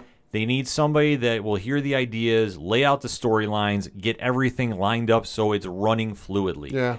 They don't do this. They struggle with this. The in-ring stuff is great. Yeah. Do not get me wrong. Oh yeah. But my biggest argument is when we flip flop storylines on a drop of a dime, and you and people get lost in the shuffle doing this. Sure. And the thing is, too, when all these WWE guys come to AEW, we've seen they get pushed right to a title belt and then they fade away. Well, let me throw you this. Outside of that initial class, I'll call them, that got announced on the live stream for who was going to be in AEW. So the Elite, uh, Jericho, Pac, and, and all those guys. Who has come into that company and really made a difference and really made waves and it's stuck? Because they've all their announcements have made waves to a certain extent. Santana Ortiz, FTR, Jake Hager, you know, Matt Hardy, you know, you, you go through the list of names. They've made waves and it's been, oh shit, so and so just signed with AEW, but it's it's dropping a uh, rock into a pond that, yeah, there's waves, but then those waves go away. Um, that's a really good question. because you, the, to my in my estimation and kind of the way I look at things, the only folks who are making a lasting impression and a lasting you know impact, no pun intended, with AEW, are the guys from that initial class. Well, they are because they're the bosses. Exactly. That's that's, the biggest problem. When you bring in the WWE guys and you push them right in, it just depends on who is still at that top of the card. Moxley is. Yeah. So you could argue him. Yeah. I say there is a strong argument for Eddie Kingston Yeah. because he's gotten himself over, but he didn't get the big fanfare Right. when he came in. And then after that, it's it's really kind I of mean, hit. Miro made a bit was like, oh hey, Miro's in AEW, but he's kind of been mid card the entire time. Yeah, well, he's finally doing something now, but after how many months? Uh, It, but it goes to show, like when they get their talent in, they really push everybody right away, and then they just kind of I mean, they got a tag team division that should that it, like on paper is like the best on the planet. yeah, between the Bucks, uh, Pentagon and Phoenix, Santana Ortiz, FTR, you know, Luchasaurus. Like Christ Almighty, you go through that list. That, that's a dream tag team division. That, Oh, yeah. Let's face it, they ain't really remembered or, or known for their tag team division right now. no, because the problem is you have the Bucks going over everybody, and you Yeah. and L- the, and- LOL. The Bucks win. yeah, and then we have the Rhodeslander, Yeah. which that's a whole other ball of wax right there. That's the problem that they have when you go to AEW, and I think a lot of this talent is realizing this that it's not to say when you go to AEW is going to be better. Right. they do have a potential to get there. So I'm saying they just need to fine tune a lot of stuff. Because once they have one great show, they wind up taking two steps back. Mm-hmm. I'm sorry, you take a look at Dynamite this week. Yeah. Started decently, had one big announcement we'll get into after we get done talking about this class. And then it fell completely off the rails. So I know Wade Keller shit all over the second hour of Dynamite. Yeah. And you know what? I I don't argue with him about that. I was not a fan of the second hour. Right. I thought the second hour was just all over the place. And I'm sorry, the main event did absolutely nothing for me. I was like, okay, here we are. And it is what it is. I just I'm not so involved in the whole Nightmare Family versus Factory storyline that I care. I don't think it was a smart idea to have a go-go knockout Cody Rhodes finally Right. With one punch, mind you, Yeah. prior to their match. No, we're doing it the match after. Like there was just so much stuff that was just not on par, and I think that these wrestlers are knowing it coming over there. Yeah. That I think for like a Braun, he might come over there because, like I say, with Mark Henry being involved, I and I truly feel this is true. I think Henry's going to help a lot. Yeah. But they have to listen and they have to be willing to work with him. Yeah. Because because you hear him on Busted Open Radio all the time. He gives his opinion. Same thing as Bu- Bully Ray, which I think Bully Ray should get signed there, and he should be the guy. Even for a temporary thing. Yeah. Yeah, get somebody in there that's not an EVP that's wrestling, Yeah. and have them guide the ship because Tony is not the guy, in my opinion. Yeah, I mean, because if you th- if we look back and think back to what Moxley said in the like nine thousand interviews he did after he got let go from or he got he left WWE and then he signed with AEW is if what he said is true that WWE more restrictive, more of a pain in the you know what to get your ideas through that it may not even happen to the flip side with AEW where it's very liberating. You can go in there, they tell you to cut a promo and they don't give you a script. They just say, "Hey, here's where you got to get to, go." you know, and then it's just easier, more freeing. That might be true, and that might be good and enticing to a lot of people. On the flip side, there's no, like you said, guiding voice on saying, yeah, that's a good idea, but you're not thinking big picture. Yeah, and I think that that does hurt them. I mean, love it or hate it, WWE has been in business for how long? Long enough. they know the blueprint, and some ideas that you think are cool are not cool. That is what the problem is. AEW is completely free reign, which works in certain aspects. But then again, why are we still continuing a feud between the inner circle and Pinnacle when we've had two blow off matches already and we're still getting more? I'll say being able to say whatever you want on a promo and having free reign on a promo works. I mean, WWE has shown this. Allegedly, Kevin Owens has that kind of is on that level where it's like, hey, you can say whatever you want, just make sure you get to this point. Yeah, but That works fine. It's proven. But the thing with WWE is they have a vision, they have an idea. They say, listen, this is where we need to get to go. There's nobody there for AEW. Exactly, and that hurts them so badly. Like it's mind blowing about this. So for them, they have to tighten it up. And then I say, if you want to get one of these recruiting classes in, you really have to show this. Like I said, Braun, I do think might go to AEW, and I think that he would benefit a lot because uh, that whole free reign that you can do, Yeah, you can do yeah. whatever he wants. Lana is a lock there. Let's Oh, God, face it, oh, you, God, they're going to pair her with Miro, and I was like, Christ, she got released, and then like the next day on Dynamite, you know, Miro comes out for a promo. Yeah. The first thing he says is about his, he thanks God for his hot wife. I'm like, yep, she's going there. Oh yeah, it's a lock. She's on her way there. Ruby, like I think, is going to be the standout of this class, and like I said, AEW would be foolish to pass on her. But Yeah. you know they haven't been able to sign a big uh, female free agent in a very long time. True. I'm sorry, you let Deonna Purrazzo go, and we still jury is still out about Tessa Blanchard. You do have some talent there with Tay Conti. I'm not going to take anything away from who they've signed. Jade Cargill is a superstar. Oh, God, yeah. If they just and I hate the fact she has a manager now. That drives me absolutely nuts. But you have the talent there. You just need somebody to really oversee that division and push that division. Mm-hmm. And then to see who else is, we're talking about. Buddy Murphy, always a solid worker. I'd Yeah. love to see him in New Japan. I think that that would be the smart money for him to go. New Japan or probably NWA. yeah, but I think New Japan he'd be a he'd be a bona fide superstar. He would fill in that Kenny Omega role. Yeah. And him against him in the Super Jays. Enough said. Him against Jay White. Get take my money now. Aleister Black is the biggest question mark though Yeah. too. But then again, he's also somebody that they've had off TV for whatever reason. Mm-hmm. They tried repackaging him. Yeah. Ever since he came up from the main or from NXT, he's been lost on the main roster. Yeah. And I'm sorry, whatever the last gimmick he was supposed to be against Big E, I think that Vince just really took a look at it and said, "This isn't working, and I got nothing for you, kid." Or that or he just didn't understand it and was like, yeah, I'm getting rid of you. Yeah, and I think that they know this going on the road that they have to really tighten up things because you're only going to have so much time to work with, and you have an overinflated roster right now, unfortunately. Yeah, yeah. Because everybody's kept in during the pandemic, and I know everybody's kept at one point away from signing to AEW. But Rich talks about this all the time on, A- on 607 podcast, and I agree with him. They're not worried about uh, AEW anymore, No. so they don't care. No, That's- outside Christ, they're not worried about AEW at all. Uh, SmackDown on Friday did a 1.8 million, uh, which is fairly standard for them. Hmm. Uh, AEW did like 400,000. Jesus, that's bad. That's real bad. Yeah. So, and especially too with the other big free agent move that happened for Uh-huh. AEW. Yeah, uh, they uh, have signed Andrade. Yes, and formerly known as Andrade Cien Almas, Uh-huh. now known as Andrade. El Idolo? Yes, Or thank something you. like yes, thank you. Yeah, yes, something like that. yeah. So he has now finally made his debut in AEW. They put Yeah. up the graphic Andrade's All Elite, Yeah. paired with Vickie Guerrero, which I'm not mad about. No.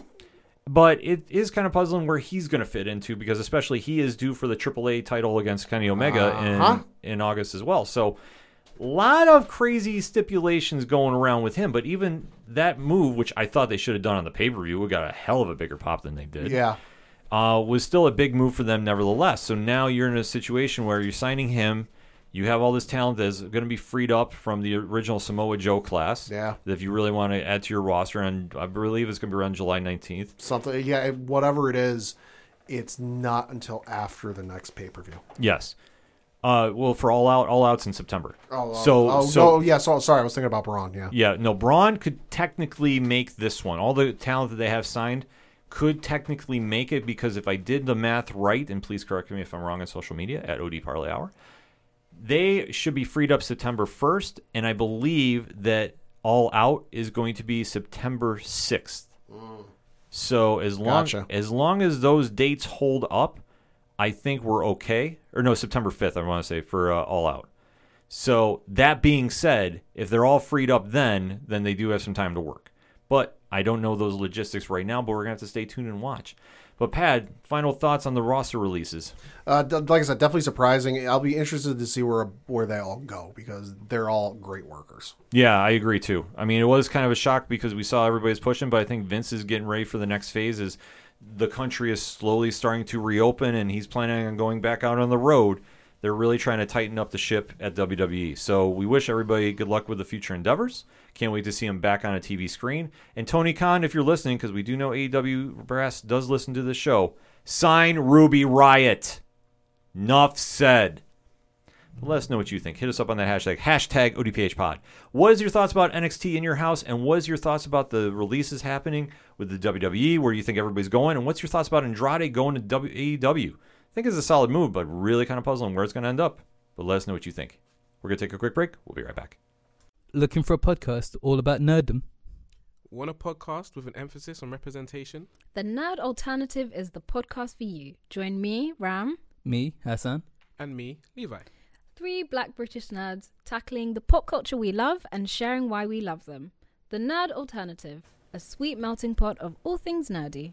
Coming back for the final segment on this edition of the ODPH podcast. Time to round the bases and take the show home. Yeah, uh, a couple things to talk about. First, being a little bit of local minute, uh, we do have. Uh, hey, congratulations to the Binghamton Rumble Ponies, who were a bit of a winning streak. Hey! Uh, not going to talk about the record because yikes. yeah. Uh, but in their series uh, this past week against uh, New Hampshire, they won one, two, three, four, five games and only lost one. Uh, they return home this Tuesday uh, to start their series against Bowie. Uh, that runs from Tuesday, uh, June 8th through Sunday, June 13th. Uh, they're off on Monday, uh, June 14th, before they start their next home series against the Portland Sea Dogs. Uh, that runs from June 15th through June 20th. Uh, more times, information, and all that other good news on bingrp.com.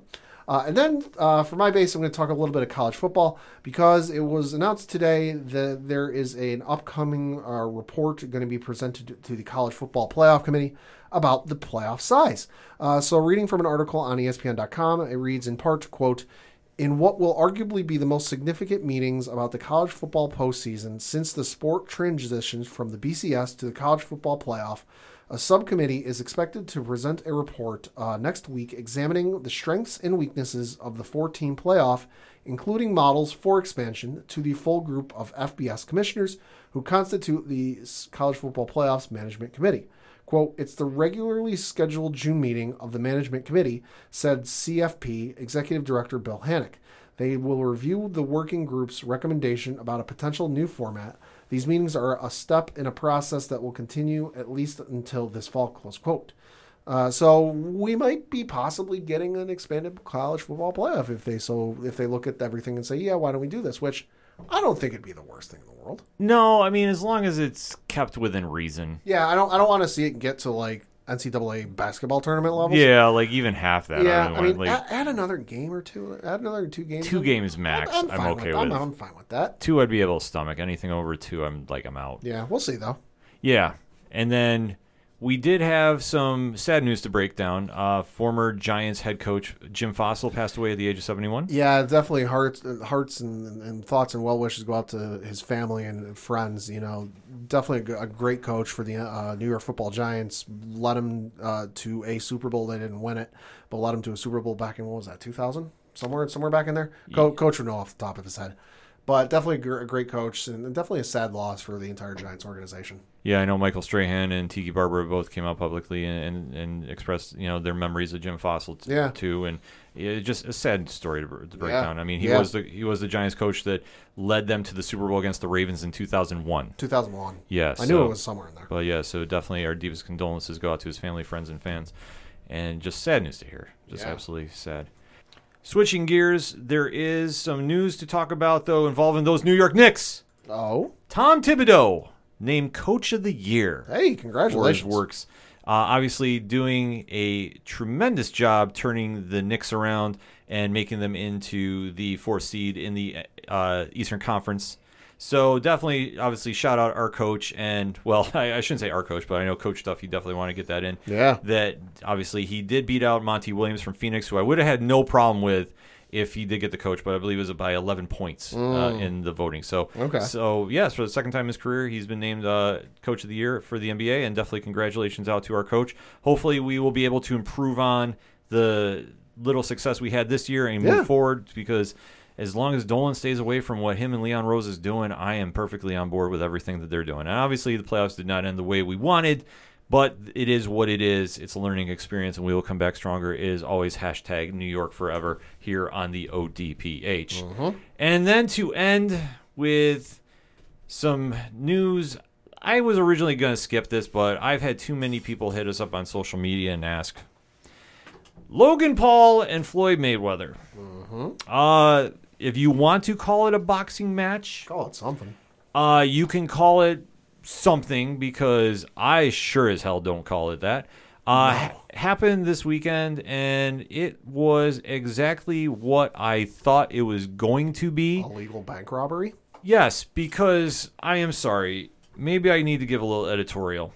These are my opinions. These are my thoughts. They don't represent the rest of the panel. Okay. This all being said, if you spent money to watch this, which I think was in the neighborhood of fifty dollars. Yes. I am really struggling to not go, what the heck did you expect? This quote unquote fight wasn't a fight at all. Mm-hmm. Floyd Mayweather, the most defensive boxer in all of history, Yeah, arguably the greatest boxer of all time. You can have that debate. Stepping against a YouTube star in Logan Paul, who suddenly him and his brother think they're boxers. I, I don't get it. It is what it is.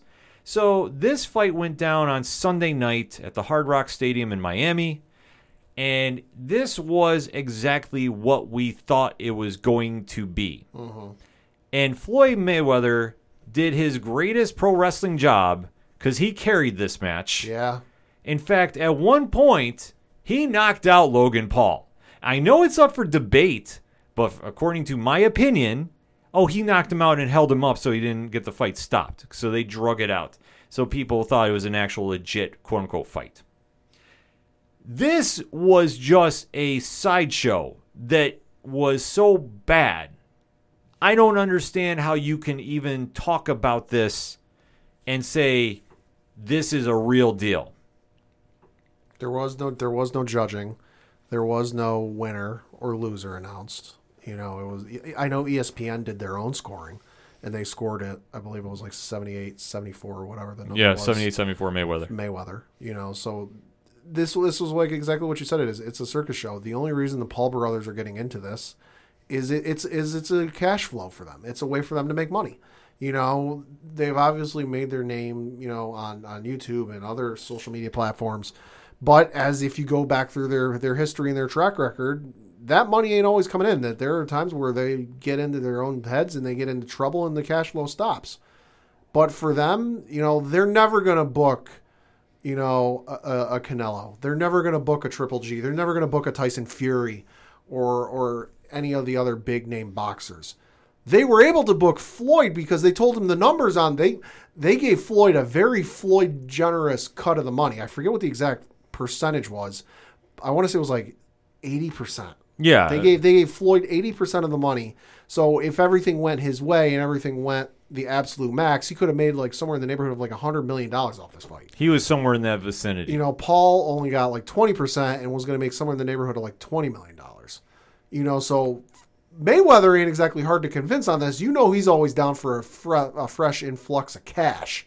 You know, so, but they're never going to get a Manny Pacquiao. They're never going to get uh, any of the names I mentioned.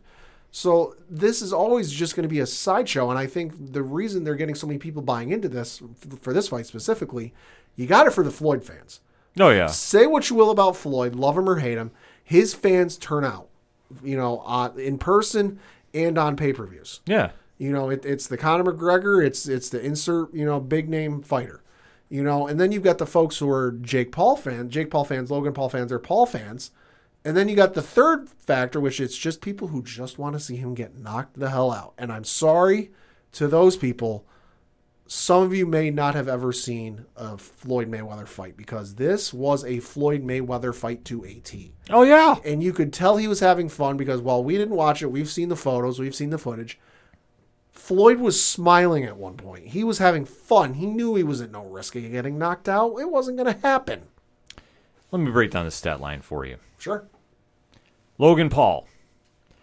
Jabs landed 7 out of 73. Yikes.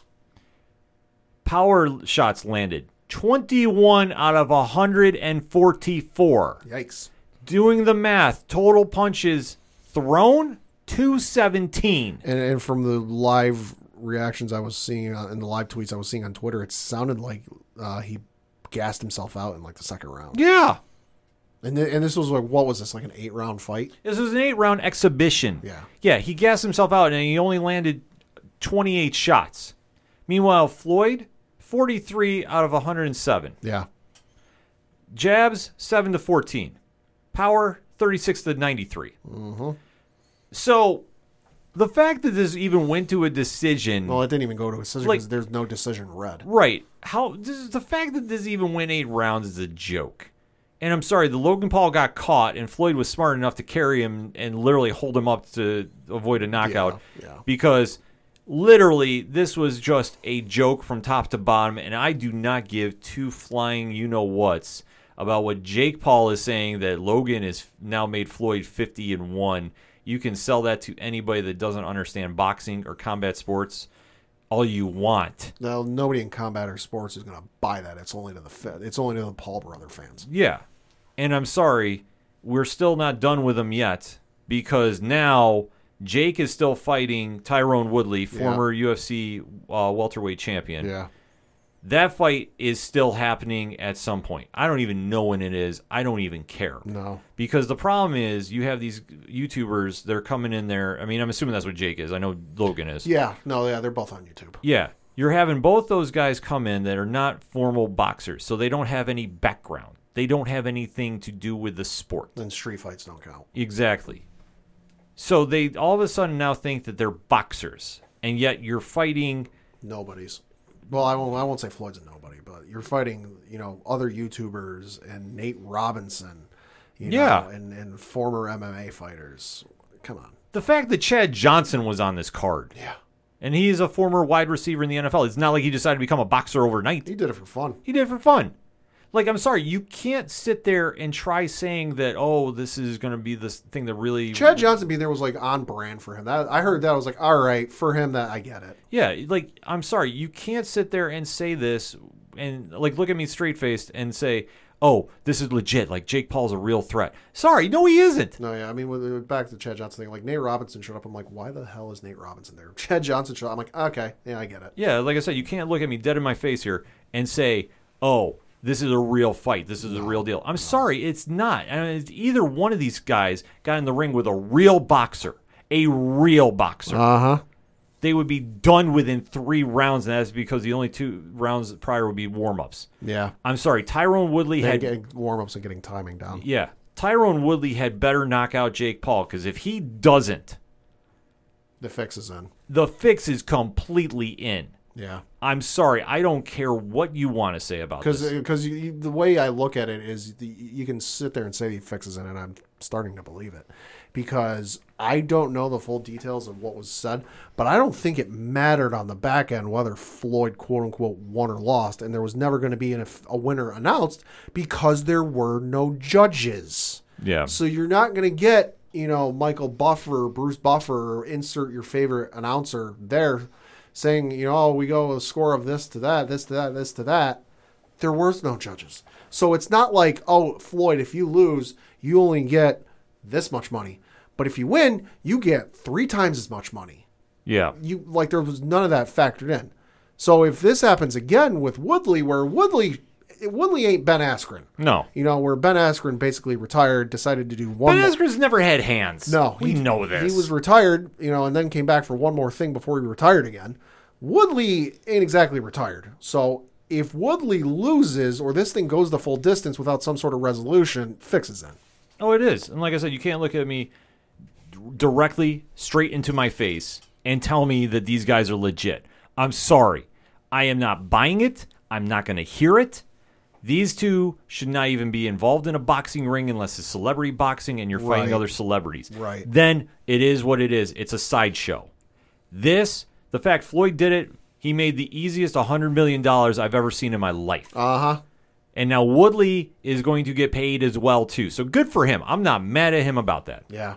But don't sit there and say that this is boxing and this is the true sport. And we're now saying, well, Jake Paul has now won another match. Who's he going to get next? Yeah, you know what? Put him against somebody that's on like the semi retirement. Hmm. Put him in against a boxer like that. Hell, I'll even one up you. And I think I said this last week. I'll say it again. Where is Nick Diaz? Because Nick has done some boxing True. and Nick would take this fight in a heartbeat. This would be the easiest payday he's ever had in, in his life, and he would make over 10 million easy on this. Oh God, yeah. And I understand people are arguing about, well, at least the one thing they're mentioning about is the pay difference between UFC and boxing. Let's face it, boxing has always had this weird slanted pay, pay scale. Uh-huh. It is what it is. Uh-huh. It's how that sport has always been. UFC should pay their fighters more. They don't. It is something they'll have to re examine as they go on further. Yep. Are they going to start making that boxing money? Arguably, no. But could they come somewhere in between? I think they should. Yeah. And then we go from there. Yeah, uh, although I will say uh, credit to Ocho Cinco for shooting his shot and jokingly calling out Conor McGregor. I know that fight will never happen, but I would pay to see it just for the Oh, it'd be- just for the press be a conferences circus alone. sideshow. Yeah, uh, and we got some breaking news here. Uh, the NBA MVP has been announced, and it's Nuggets Nikola Jokic. Really? What the shit? I didn't see this coming. Wow. Did definitely not see that Uh, coming. career best, uh, twenty six point four points per game and eight point three assists point per game. Good for him. Yeah, did not see that coming. Wow. Definitely didn't see that coming. Wow. Completely, completely shocked by that news. Yeah, I am too. Happily shocked though. Yeah, yeah, yeah. Like I'm, I'm not as shocked as like seeing Jake Paul saying he wants another fight. If he gets, I swear to God, if he gets a, a title shot against boxing, I'm done. he won't. I, I know, but it's just like this is how much this has turned into a, a sideshow, and how angry I'm getting about this.